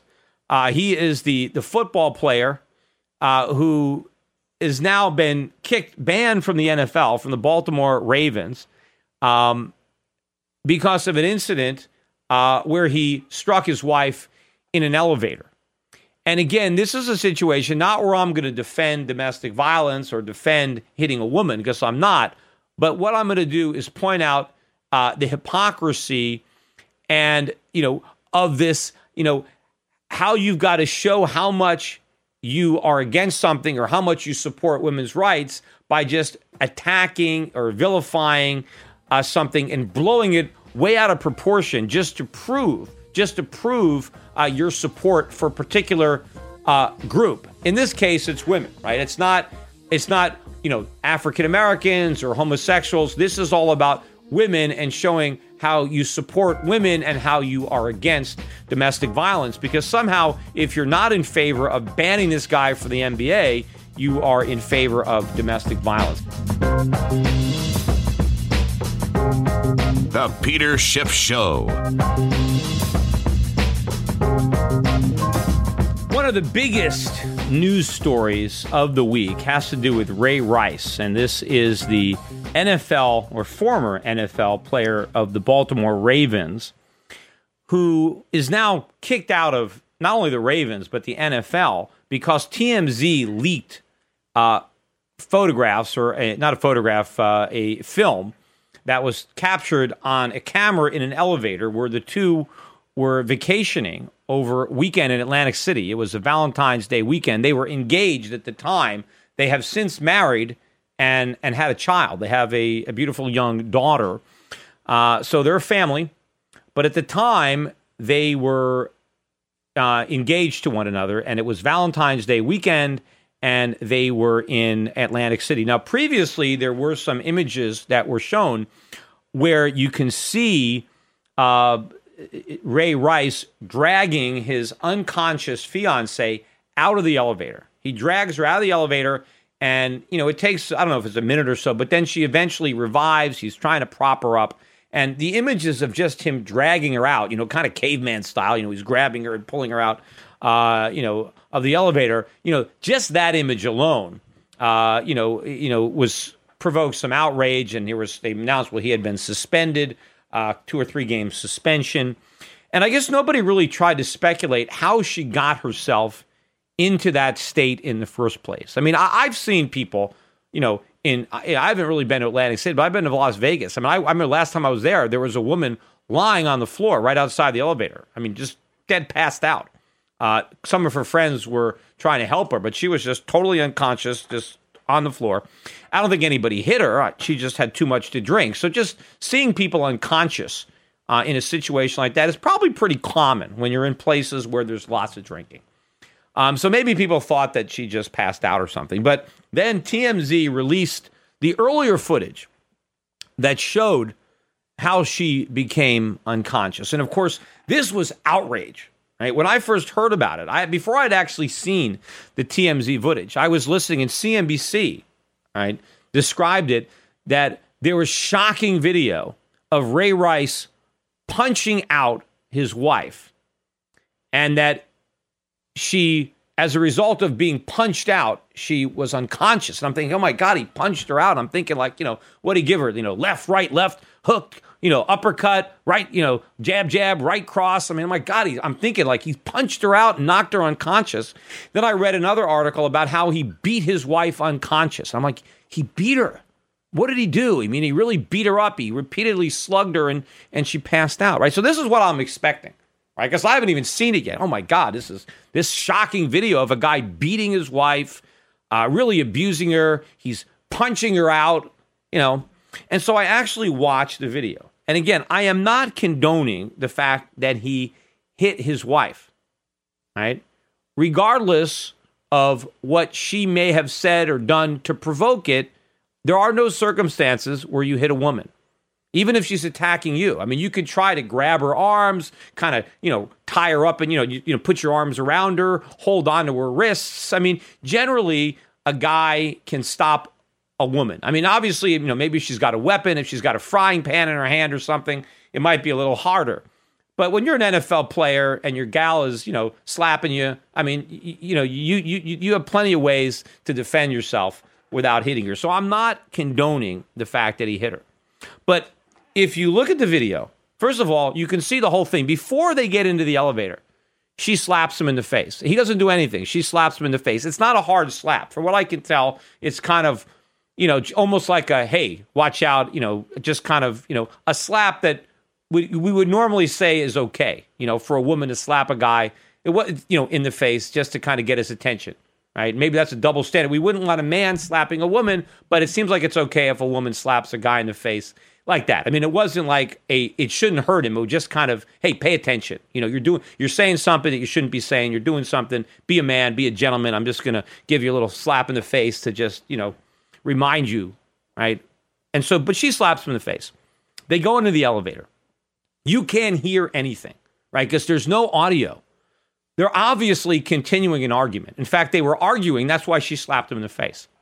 It's also late at night. They're going back up to their room uh, and so chances are they drank a lot. And in fact, I've since read articles now that they both admit they were totally plastered. Right. So they're drinking and they're arguing. Right. And she slaps him in the face. They get into the elevator. They continue to argue. And now you can see they're spitting at each other. I'm not sure who spits at who, you know, but it seems like they're spitting at each other's faces. So this is a serious, heated argument about what? Who knows? And if the fact that they've been drinking, you know, maybe he paid attention to another woman. Maybe she thinks he did when they were, you know, in a casino or at a bar. Who knows what they're fighting over? Couples fight all the time, right? I mean, you know, domestic violence. I mean, policemen in, in, in you know, mostly what they're doing in the evenings is breaking up uh, domestic violence stuff, right? So they're arguing, and she slaps him, and then she is seen rushing towards him. She's going in his direction, right? And then the next thing you see, you see a movement of his arm. And then she's obviously hit because she moves rapidly, right? She's she's knocked down in, in a direction, but you can't tell. I've watched that thing several times. I can't see his hand. I don't know if he hit her with a closed fist or if he slapped her. Now, is that significant? I would think that if he punched her with a closed fist, that would mean he wanted to hurt her a lot more than if he slapped her with an open hand. But the interesting thing is, if you read all the accounts or listen to it, everybody said he punched her. He punched her. He punched her. How do they know? How can they tell? I can't tell. I've watched it several times. In fact, not only don't I know whether he punched her or slapped her, I don't even know if the hand hit her in the face. I can't even see him make contact with her face. Maybe he slapped her in, in the shoulder. He might have hit her, you know, on the top of the arm, right? because you can see what happens is after he hits her, right? She she she falls to the side and then her head hits the metal railing on the side of the um of the elevator. That is what knocked her unconscious.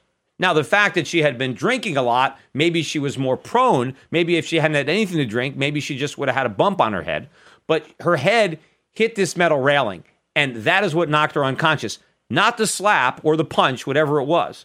That's not why she was unconscious. But when they report it, he knocked her out, he punched her unconscious. No, he didn't. He, he may have punched her, more likely he slapped her, and he did had no way of knowing that the result of that would be that her head would hit that railing and that she would be unconscious. In fact, maybe she was rushing toward him and he was just trying to push her away. I can't tell. But even if you assume the worst case scenario that he did punch her, right? It's not the punch that knocked her out. It was the ra- it was where her, the fact that her head hit the rail. Now, again, I'm not defending the fact that he punched her, but did he repeatedly beat her when she hit the ground? Did he keep punching her? Did he get her up against the corner of, of the elevator and, and, and beat the crap out of her? I mean, when you're talking about battered women, and all these people are saying how she's a battered wife, we don't know that she's a battered wife. We don't even know if he's hit her since. We do know that she married him. She now has a kid with him. I mean, why would she do that? Now everybody say, well, this is how battered women are. Yeah, all women are a bunch of idiots. They stay with guys that beat them. Give her a little credit. Maybe they had this argument. They had a lot to drink. They both said things they didn't mean. They did things they didn't mean, and they made up. They obviously made up. They got married. Right? Now, here is the problem. You've got all these people that want to condone, I mean, they want to condemn uh, what Ray Rice did to a woman but the woman herself is not condemning it. And where is more damage being done to this woman? Ray Rice, right, who slapped her, maybe punched her in an argument. He apologized. Maybe, you know, who knows what he did to make amends for this. He convinced this woman to marry him, right? He can't be all bad. How do we know what her other relationships have been like? Maybe this is the best relationship she's ever had. Maybe that that slap or that punch, maybe that's the only thing that happened. And maybe that's maybe this is the best she's ever been treated. How do we know? How do we know that all of her other boyfriends, you know, abused her even more? At least this guy married her. I mean, how many black athletes don't even marry the mothers of their children? We don't kick all these guys out of sports for all the babies they have out of wedlock. This guy married a woman and then got her pregnant, right? So, I mean, he, he's doing a good thing there. Apparently, too, I've read that they both become born again Christians. They've stopped drinking because they they you know because of how they acted when they were drinking. So they're working on their lives. And now what's happening? Now because of the outrage, because of the zero tolerance, because everybody has to condemn this man. Because if you don't condemn him, you're condoning domestic violence. You're condoning violence against women, right? Which I'm clearly not doing. But where is this man's wife, right? Where is Janay Palmer? How is she being harmed more? By what happened in that elevator or what happened this week? Her husband getting thrown out of his career. He had a $25 million contract or $35 million contract. And obviously, they're married. She gets half that contract, right? That's half her money. You know, where is she hurt more from what happened in that elevator or her husband losing that lucrative job? And what about the little girl? What about their daughter? Doesn't no one cares about her? There are two women that are now suffering. It's not just Ray Rice, right? If this video had come out, if uh, Ray Rice's fiance Janay had dumped him as a result of this or other uh, incidents of domestic violence, and he was a single guy, then you can say, okay, we're punishing uh, Ray Rice. But now you're punishing his wife and his daughter. There are two women now that have to suffer. So, in order to prove how much you support women, you have to deliberately hurt the lives of these two women. And also, what about their marriage? I mean, if they had difficulties in their marriage, imagine now. I mean, how, this guy now, it's going to be hard not to resent his wife, even though he shouldn't resent her. I mean, this is how things happen. You know, now he's lost his career. Uh, he feels, you know, less adequate as a man or as a breadwinner. He's, you know, he's been, this is what he's done his whole life. I mean, his marriage is going to be put under a greater strain now than had he, you know, been allowed to play. I mean, it would have been much easier if it wasn't so, oh my God, you know, we, the media's got to blow this out of proportion. We have to condemn this. We have to talk about how outrageous this is. I mean, obviously, there are women getting slapped by their men every day in the United States. Every day. Is it right? No. But it happens. Right? And it happened to this couple. They worked it out. Right? And we can tolerate. Now, I can see, you know, the NFL, the position that the Ravens are in that, oh my, we got to get rid of you because if we don't get rid of you, we're going to get protested, we're going to get boycotts, our sponsors might pull out. So maybe they're reacting rationally. Maybe they were they were they were put into a box. I'm not saying that it's their fault for reacting this way. It's the media and the public and the feigned outrage about how horrible this situation is. Let the guy's wife judge how horrible her husband is. You know, let's not hang this guy in the court of public opinion when we have no idea what happened in that elevator. Yes, he slapped her. Maybe he punched her. It was wrong. He shouldn't have done it. I'm sure he apologized. Maybe he had to buy her some really expensive jewelry to get out of the doghouse. I don't know what he had to do. But it's between them. And yes, I understand how it can be bad publicity. And in the real world, what probably would happen and what would really help you know, if you're really concerned about domestic violence and spousal abuse, if they would have been allowed to publicly, yes, we went through counseling and he could have talked about how I, I, really regret what I did and it was terrible, but now I got counseling, I got help, and I haven't done it since, and I'm a better man, and you know, I'm a good father, and we have a loving relationship. That might have been more, uh, you know, done more uh, uh, to advance the anti uh, you know, violence against women cause than to simply try to have this zero tolerance, kick them out, you know. Now, I don't know, maybe they have some kind of plan. Maybe we'll let the dust settle, we'll bring you back in a year. You can have some kind of counseling. But who knows what's going to happen between now and then between the family? It's possible that the family is going to break up, right? And and now if they break up, what kind of alimony is she going to get? I mean, nowhere's near the alimony. I mean, at least if she wanted to divorce this guy, because he abused her, she would have been in much better shape if she could divorce an employed NFL star. She would have a lot more money in a divorce settlement. She got a big alimony check if this guy actually had a job. What kind of alimony check is she going to get now when he's unemployed. See, they can everybody can pretend, "Oh, yes, we really care about women." What about these two women? And again, it's not just the wife, it's the young little daughter uh, who who are important, right? But no, we have to show how much uh, we are against domestic violence. We're all against domestic violence. Nobody thinks it's right to hit women. Nobody. And you can still defend the situation. Say, you know what? Yes, he was a jerk. He shouldn't have hit her. It was bad. I can still tell my son, hey, you don't hit women, right? You don't hit women under any circumstances. And that doesn't be compromised because this guy did it. It doesn't mean I have to say, you know what? Because he did it, he can't play football anymore. It's like, you know, if you make a mistake, then there's zero tolerance. It's amazing how we have so many three strikes you're out or no child, all these things where, hey, we'll forgive, we'll forgive, we'll forgive. But if you do anything that is somehow against a special interest or some political crowd, then it's zero tolerance. It's one mistake and you're you're done. And again, the hypocrisy behind how many people in professional sports, how many athletes are on those uh, on that court, right? I mean, are on that field, they're on basketball courts or baseball fields that have slapped their wives. I'm sure that Ray Rice is not the only one. He's the only one that got caught on film. Now, I'm not saying that it's it's right because you know, no, it's wrong in all circumstances.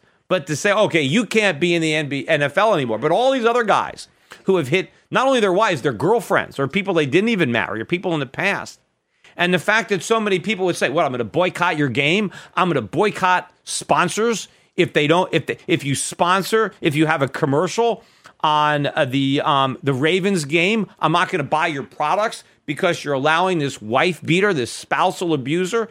How do we know? How do we know that this isn't the only time he slapped her? How do we know that?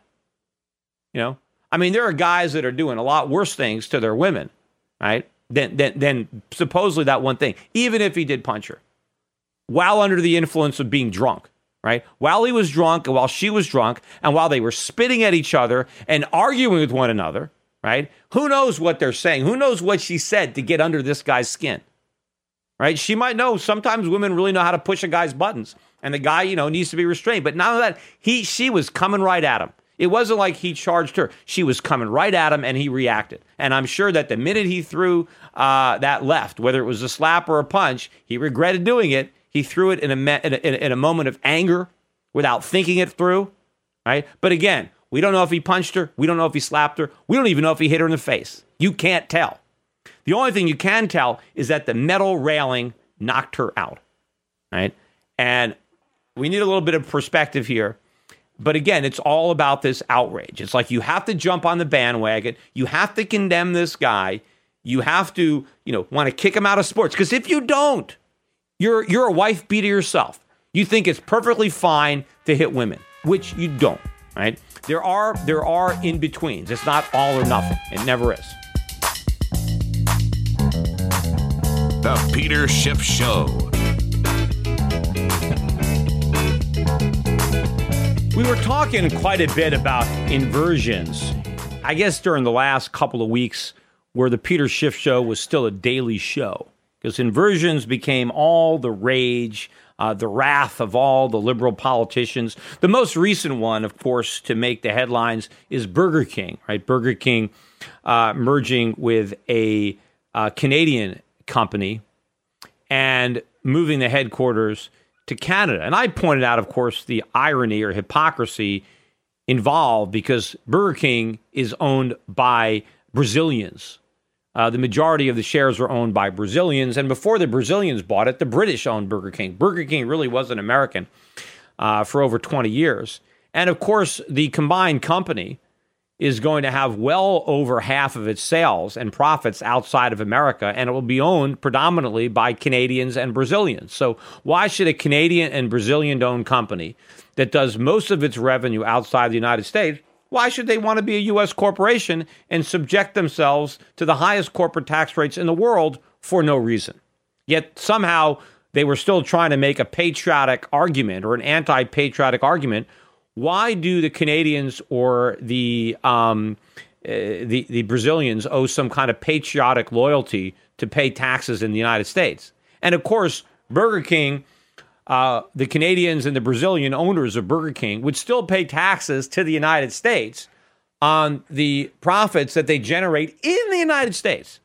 They just won't have to pay taxes to the United States on the profits they generate outside the United States, which is exactly the way it works with just about every country, every other country in the world, except for America. But this story that I read by David K. Johnson, who's a big reporter, in fact, he's written some uh, negative articles about my dad over the years, normally for the Wall Street Journal. But here he's writing for Newsweek. And his article is entitled Corporate Deadbeats How Companies Get Rich Off of Taxes. And I'm thinking, how do you get rich off taxes? I mean, H&R Block can get rich off of taxes, right? Because they they sell their tax advice, right? And if you're if you're selling a tax shelter, you know, you can get rich off of taxes. If you're a tax lawyer, right? You can get rich off of taxes. I'm thinking, how is it how do you get rich by paying taxes? That doesn't make any sense to me because paying taxes makes you less rich, right? It's an expense. So I'm thinking, how is it possible that David Johnson is going to say that corporations are turning taxes into a revenue source? I'm thinking, how is that even possible? Right? Like, you know, and so I read the article and I try to figure out what exactly does this guy talking about where he says that companies are getting rich off of taxes. And basically, it boils down to the fact that he's claiming that corporations are getting interest free loans from the government. And it's the interest free loan that is the gift. That, you know, whenever you borrow money, you normally have to pay interest. But the IRS is letting corporations borrow money and charging no interest. And that is the gift. It's the lack of interest. It's getting money without having to pay interest that is enabling them to get rich. I'm like, wait a minute. How is that counting? Because the IRS is loaning you your own money. You see, normally when you get an interest-free loan, if you were if you could get an interest-free loan, somebody would be loaning you their money, right? They would be giving you money you didn't have. And so if the IRS was really loaning money to companies, meaning the company didn't have any money, and the government said, "Hey, here's a million dollars. You can have it. Pay me back whenever." And I'm not going to charge you any interest, that would be a gift. But what he's saying is the IRS says to a company, hey, you owe a million dollars in taxes. You don't have to pay me that money today. You can pay me that money in the future. Oh, and by the way, I'm not going to charge you interest. That's not a gift, right? Letting you keep your own money is not a gift, and you can't get rich off of that. Now, how is this concept, too, of an interest free loan coming even into existence? Well, he makes the point that if you are an American company and you earn profits abroad, that you don't have to pay the US taxes on those profits until you repatriate them. So if, if I'm an American company and I make some money in Canada and I leave it in Canada, I'm not paying US taxes on it until I bring it back. So if I bring it back in 10 years and then I pay the taxes 10 years later, as far as uh, uh, uh, David K. Johnson is concerned, I got a gift in the form of 10 years worth of free interest because I, I got to wait 10 years to pay my taxes. But that's not really a gift because if I didn't have to pay my taxes at all, I would be better off because taxes are still checks that you're writing to the government. It's not a check the government is writing me. But of course, if you're a company that's not an American company, right? If you're a Canadian company and you earn your profits abroad, right? You're never taxed. You can bring those profits home whenever you want tax free. So the fact that we have to pay the taxes in the future, as opposed to other foreign companies that never have to pay those taxes, then it's not a gift. I'd rather not have to pay my taxes ever than have to pay them in the future. And somehow David K. Johnson says, well, because our companies have to pay taxes in the future, whereas companies incorporated in other countries never have to pay taxes at all, well, that our corporations are deadbeats and they're getting rich off the tax code. No, they're not. They're still facing a, an impediment. They're still having to pay the taxes instead of not having to pay them at all. They're just paying them later. And of course, there is a negative aspect to that delay in that if they want to pass on those profits to their shareholders, the shareholders have to wait for the money. You see, if a U.S. company is earning money abroad, right, it can't distribute, it can't take that money it earned and distribute it to its shareholders until it repatriates it and pays the taxes. So the owners don't have the use of the money either. I mean, the corporation still has it to make investments outside the United States, but it can't be brought back to fund investments in the United States or to pay dividends to its American shareholders. So they're doing without the money too. But if it was a foreign company operating under the same circumstances, their company could bring the money back tax free the day they earn it, the year they earn it. And then they can pay salaries with it, or they can pay dividends with it, or make investments in the United States.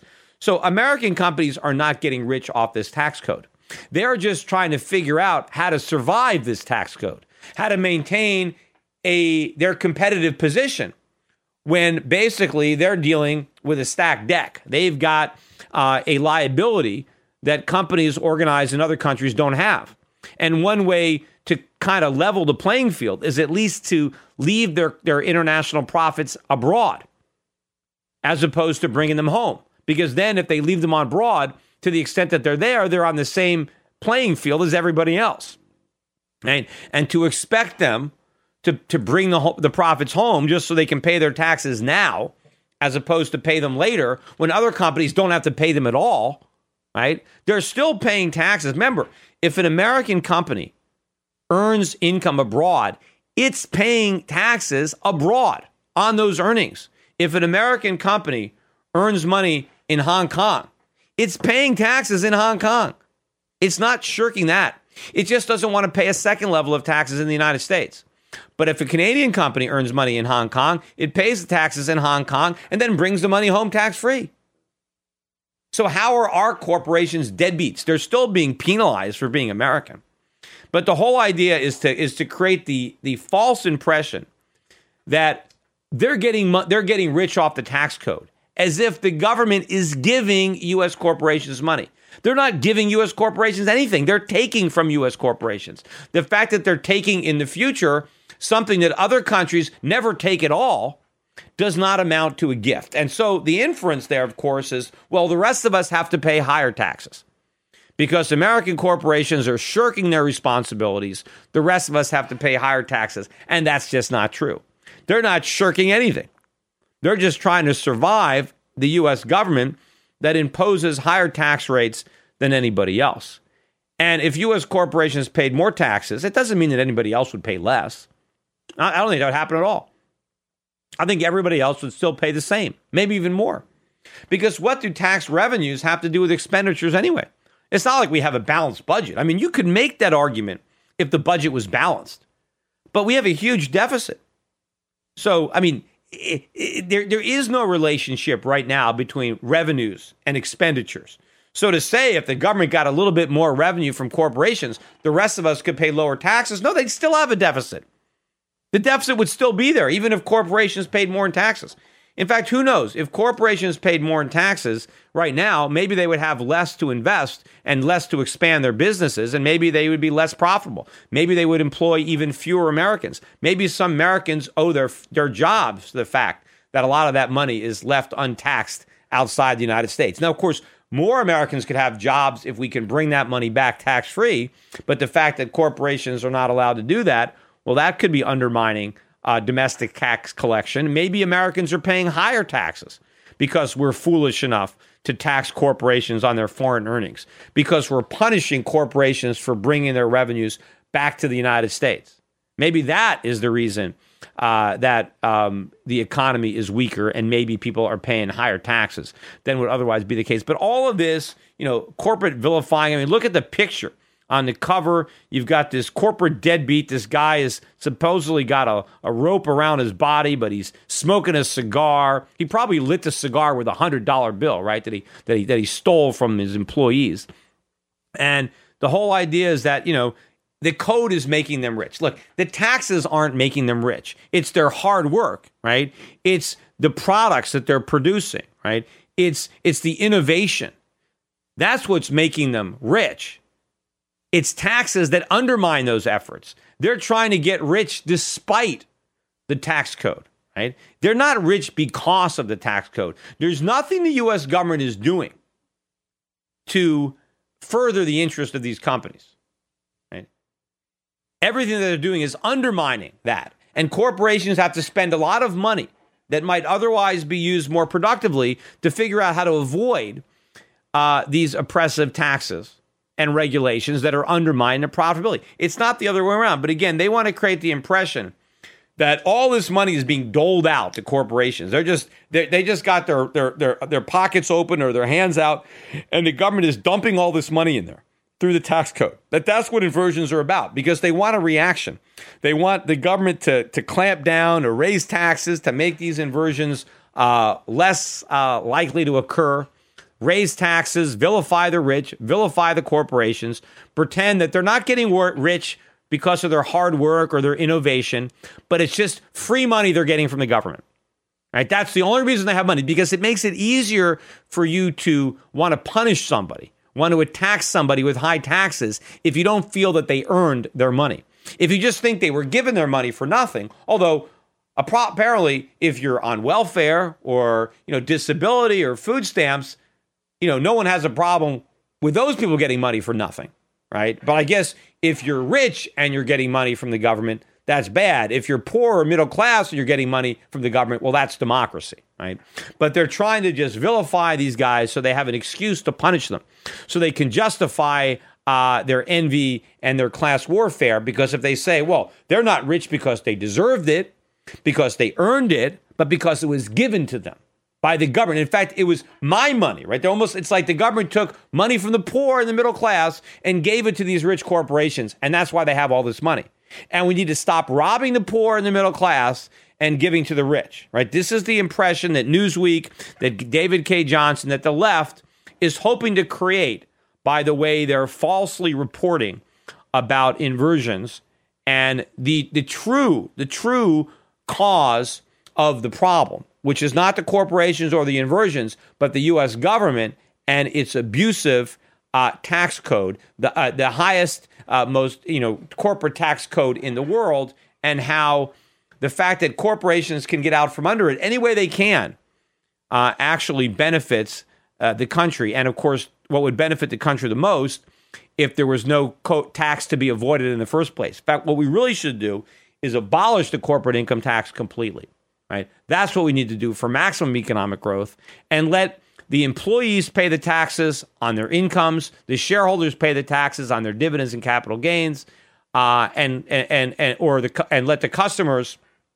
I guess they you know they they end up paying it through uh, the price of the products, but don't tax it at the corporate level because all it does is undermine investment and economic growth. Of course, I like to get rid of the income tax on the personal level too, right? But in order to do that, See, getting rid of the corporate income tax, we can do that and keep the welfare state.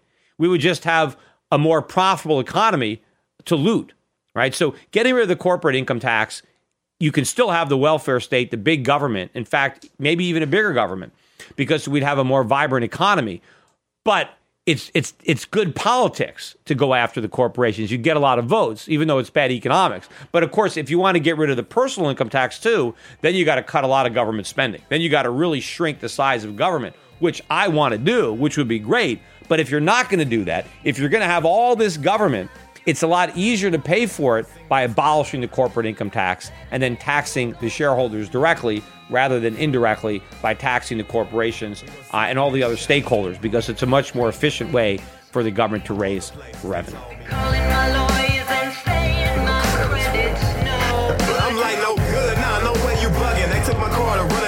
The Peter Schiff Show. I was stunning, should have never let you get free reign over my petty piece of change in the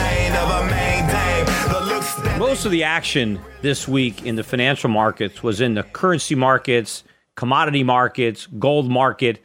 Stocks were on the defensive in the U.S., uh, but it wasn't a big down week. Uh, in fact, I think the Nasdaq was about unchanged, but the Dow and the S&P were lower, uh, not dramatically so, but the Dow did close below 17,000, 16,987.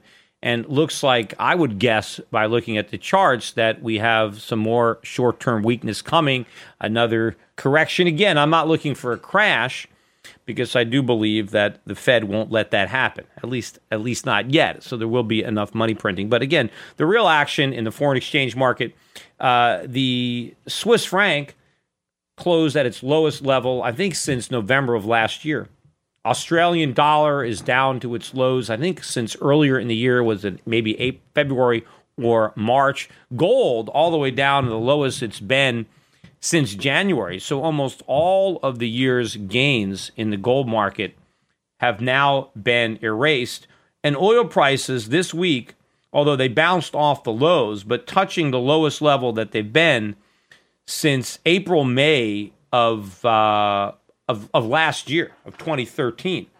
Uh, oil getting down just above $90 a barrel. Remember, we were about 108 was the high uh, back in late June. And so now we settled the week uh, just uh, just over $92 a barrel. But all of this dollar strength was the result of everybody focusing on all the money that they're promising to print in Europe, in Switzerland, in Japan. And why are they promising to print all that money? Because they think it's going to grow their economies. It's not going to. It's going to interfere with economic growth. But one thing they will ignite is more inflation.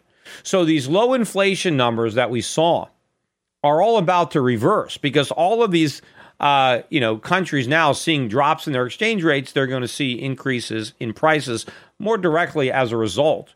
In fact, look at how bad inflation already is now in Japan, and it's about to get a lot worse with this renewed weakness in the Japanese yen. You know, even though oil prices maybe are coming down for Americans, they're not really coming down for the Japanese or the Europeans.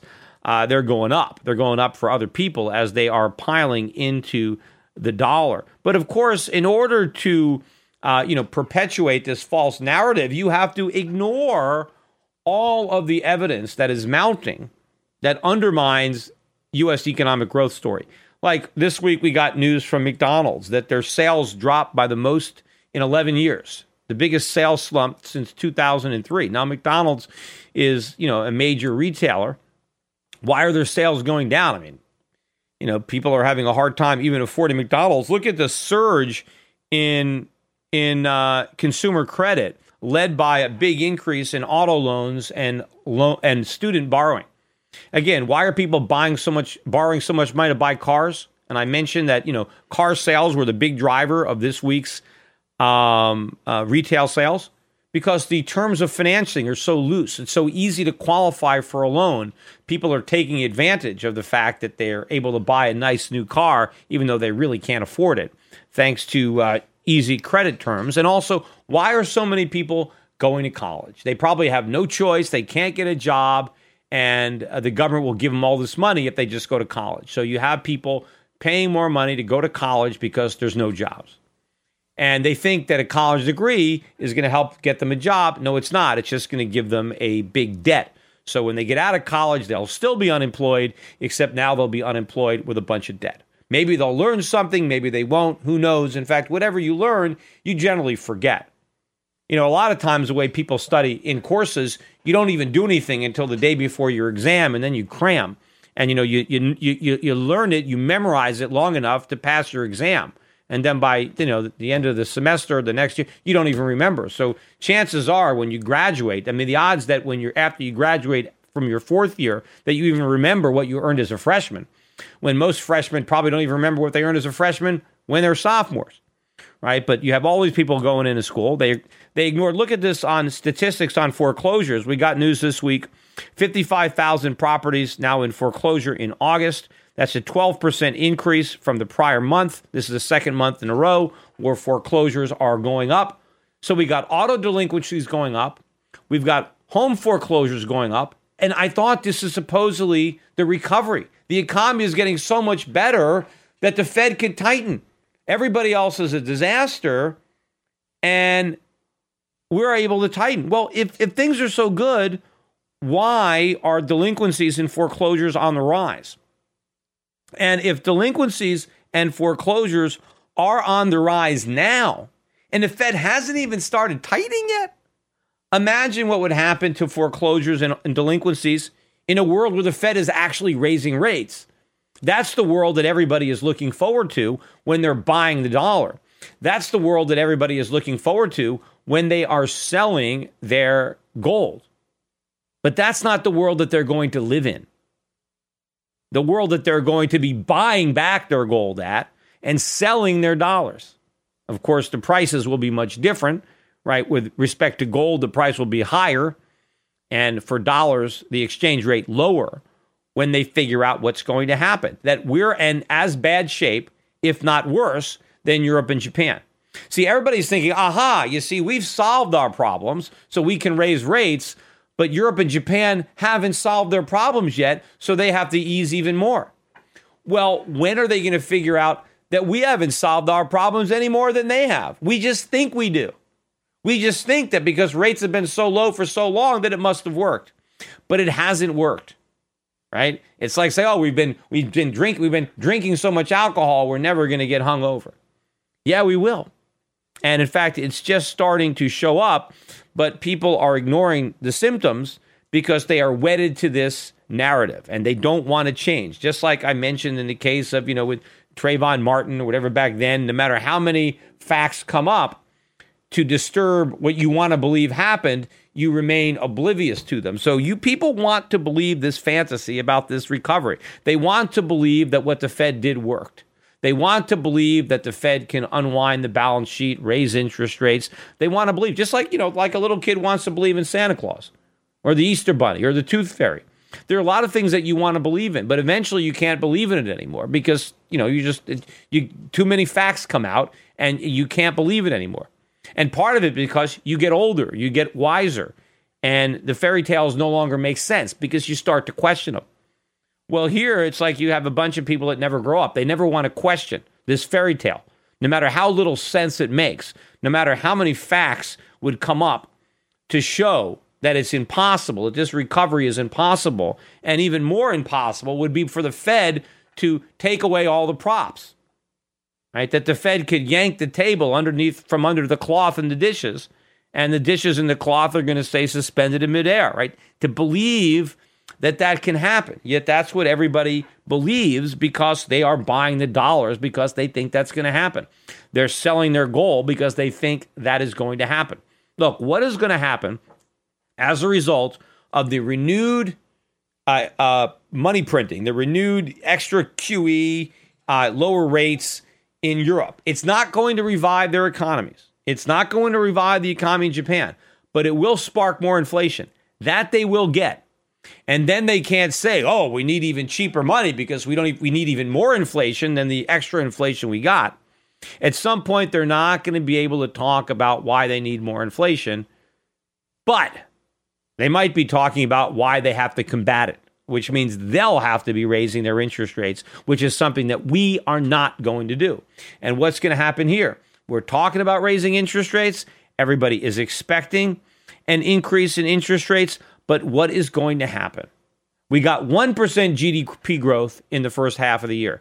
Why everybody expects the second half is going to be 3 to 4 makes no sense. Yes, they're focusing on the 4% growth. We'll see where it's revised, but the 4% for Q2 without realizing that that's all a function of the negative 3.1 from Q1. It's all the holdover GDP that was pushed into Q2. They want to ignore that. They they they didn't want to ignore the weather right? Uh, or they wanted to blame the the bad number in the, in the in the winter on the weather, but they want to ignore the weather when it comes to its effect on a, on an, an artificially boosted number in the second quarter. And so they're holding on to this fantasy that we're going to get third and fourth quarter GDP that's going to be as good as the second quarter. No, we don't have any pent up demand from the cold weather that's going to boost Q3 or Q4. In fact, if anything, this big inventory build from Q2 is going to come back to bite us in Q3 or Q4. In fact, who knows how bad this Christmas can end up being? It could be the worst holiday season in years uh, because all the real evidence uh, of, for consumers shows that they are strained. They don't have jobs, they don't have purchasing power, they are dealing with a rising cost of living, even despite the strong dollar, the recent rise in the dollar.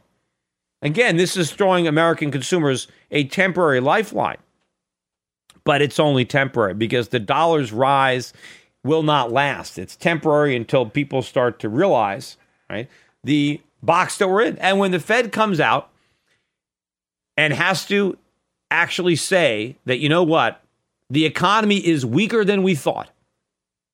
Therefore, we're going to have to do more QE than we thought. And the rate hikes that we've been talking about are no longer on the table at all. It's not a question of when in 2015 do we raise rates. We're not even talking about raising rates because we're doing a whole new round of QE because we don't have the economic growth that we thought we'd have. And of course, these temporary strength in the dollar is going to undermine in the short run commodity prices, which is going to give more fuel for the Fed's argument that there's not enough inflation. They can actually say, well, the rise in the dollar and the drop in commodity prices, that means deflation is here. That raises the, the, the risk. That raises the warning flag of deflation. So, no, we can't raise interest rates, not with the dollar up and commodities down and deflation looming you know, another excuse to come back with more money printing, which is exactly what they're going to have, especially if another excuse is a weak stock market. Because if the stock market really believes the Fed is going to tighten, then the stock market has to go down. And the real estate market has to continue to go down. In fact, another uh, statistic that came out during the week was the percentage of Americans who thought it was a good time to buy a house is now at a new record low. And, and so that's another uh, piece of anecdotal evidence that the housing market is suffering. Not only is it the foreclosures and the sales being off, I mentioned it was the biggest plunge in purchase applications in 14 years. So you have all this information, and I mentioned this earlier uh, in the Peter Schiff show that I thought, based on the evidence I got months ago, that the housing recovery was over, that that echo bubble was deflating, and the Fed was basing the recovery on the rise in home prices, the continued rise in home prices, the continuation of a rise in the stock market. The stock market is barely up this year, and it wouldn't take much of a decline to bring it negative. And again, there are plenty of stocks in the S&P and the in the Russell 2000 that are down 20, 30% or more this year. So the people who own those stocks are certainly less wealthy. And real estate prices now going down, foreclosures going up. If they start to come down more, which they will if the Fed raise rates or if people believe that rate hikes are imminent, that's going to be another reason for the Fed not to raise them. It's going to be another reason for the Fed to come back with more QE. The real estate market's going down, the stock market's going down. The wealth effect is working in reverse. And they and they and they spent so much time and effort, right, in order to create the illusion of wealth? Are they going to sit back and watch the illusion evaporate, vanish before their eyes? Of course not.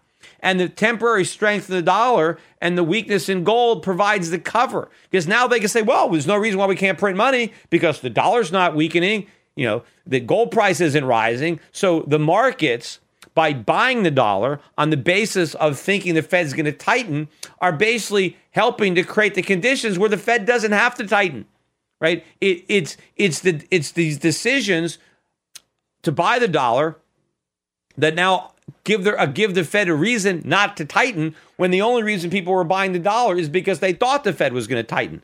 But by buying the dollar and suppressing commodity prices, they make it possible for the Fed not to tighten, right? Damned if you do, damned if you don't. So it's a self-fulfilling prophecy that works in reverse where the action of the market participants who are acting in anticipation of an event their own actions make sure that the event that they're anticipating doesn't, in fact, happen.